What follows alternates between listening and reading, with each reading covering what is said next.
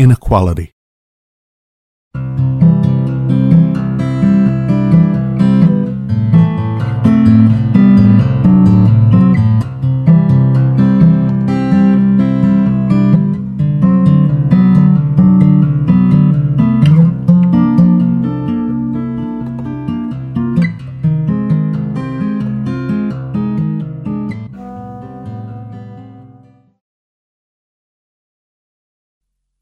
We hold these truths to be self evident that all men are created equal, that they are endowed by their Creator with certain unalienable rights, that among these are life, liberty, and the pursuit of happiness. People espouse equality as a top priority, one of the fair fundamental basics for all of us but very few seem to actually believe in it. It's an easy thing to claim you're for and to wax poetic about freedom and justice for all. It sounds great. What is disappointing is how many freedom advocates really mean freedom for myself and my own. That's their commentary behind closed doors. We don't want to lose any power. We don't want to lose class, rank, or status. Do not intrude upon my claims. This territory is mine. Don't tread on me. I understand these selfish sentiments. It's the way we've structured our societies. We are all operating within a certain context. And that is the reality. And we've fought hard for what we have. Not that it's always so noble to fight for what you have. We really romanticize the word. Inequality is ubiquitous in this world because we have designed incentive structures and disincentive structures, which make the condition all but inevitable. If you're playing the game well, you're standing atop many shoulders. I dare you to contemplate the weight of the burden.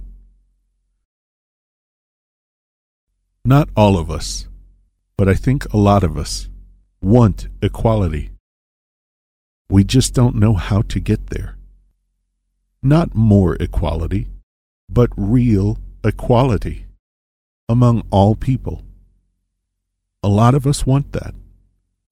A lot of us don't. I do not deny the toughness of the problem. For one thing, we do not perceive all professions as equal. We value the brain surgeon's services more than the auto mechanic's services. They're both doctors. If you really think about it, if you really think about it, they are equally important.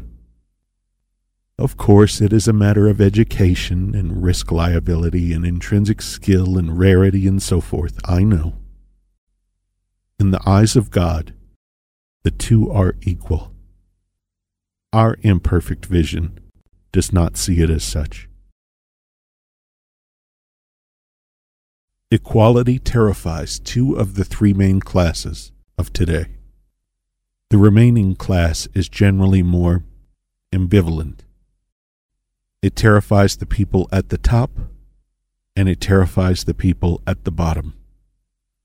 The upper class does not want to lose even one iota of their advantage, and the lower class is convinced any push will be a ploy not to elevate their lot, but to deprive them of what little power they do have.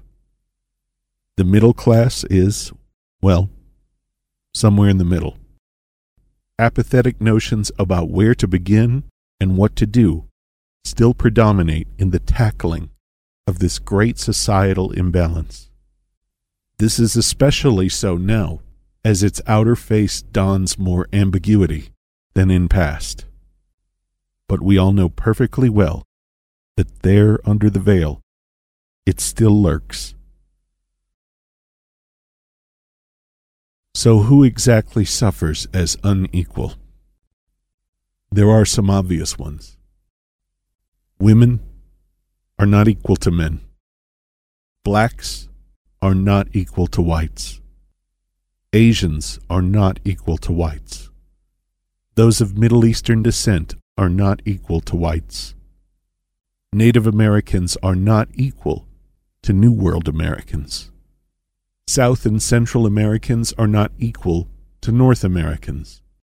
Palestinians and Israelis, Pakistanis and Indians, Sunni and Shiite. Gays and lesbians are not equal to heterosexuals.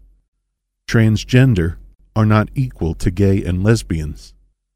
Citizens are not equal to their supposed protectors in law enforcement.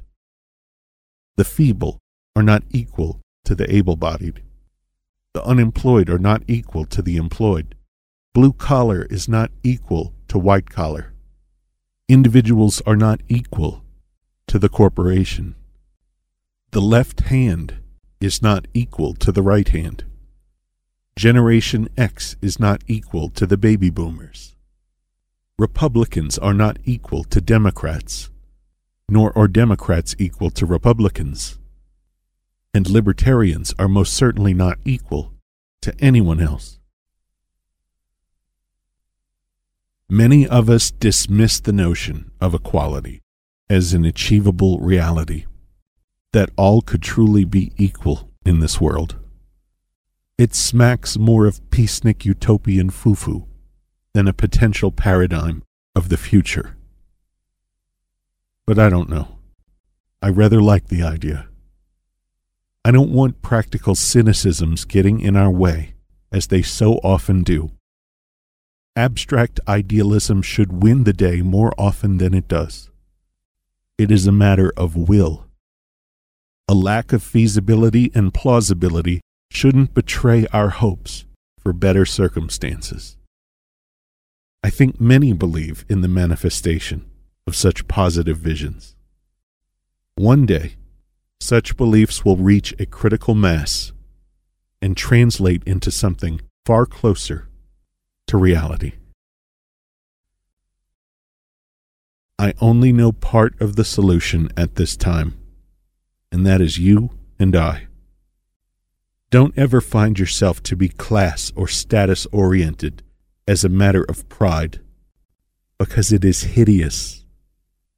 If you are prey to such frivolous, plastic concerns, exorcise those demons out of you.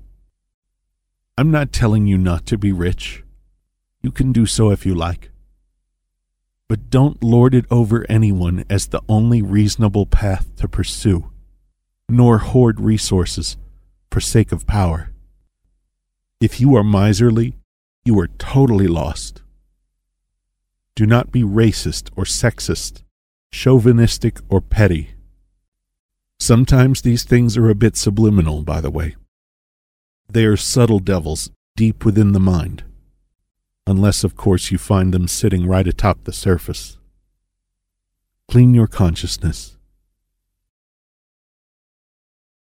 An upward trajectory in harmony and balance, love and prosperity for all. A reduction in unfairness and impoverishment, hatred, conflict, and war. Let's try it. Our numbers are greater than the naysayers. Our cumulative power is greater than the naysayers. They just have you believing otherwise. They convince you that it is their finger on the most powerful triggers. Why do you believe it? We need more Mahatmas, more Gandhis and Martin Luther Kings, Abraham Lincolns, and JFKs Yet the world ultimately rewarded these men with bullets. Isn't it ironic? Like the fabled Icarus, it seems each of them ascended too high toward the sun of truth. Bear too much light, and you shall be extinguished. Doesn't it make you sad? I hope future generations will see the folly of all this division. It starts with you now, and the things you whisper to your children.